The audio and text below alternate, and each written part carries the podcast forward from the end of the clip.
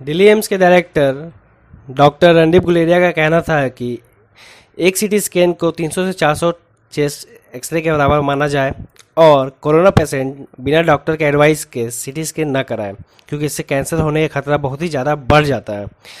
पर वहीं अगर Indian radiological and imaging association की बात मानी जाए तो उनका कहना है कि एक सीटी स्कैन को 300 से 400 चेस्ट एक्सरे बरताने वाला बयान बिल्कुल अवैज्ञानिक है और पुराना है। क्योंकि 30 से 40 साल पहले ऐसा होता था, पर अभी आधुनिक सिटी स्कैनर्स के रेडिएशन 5 से 10 एक्सरे के बराबर होते हैं।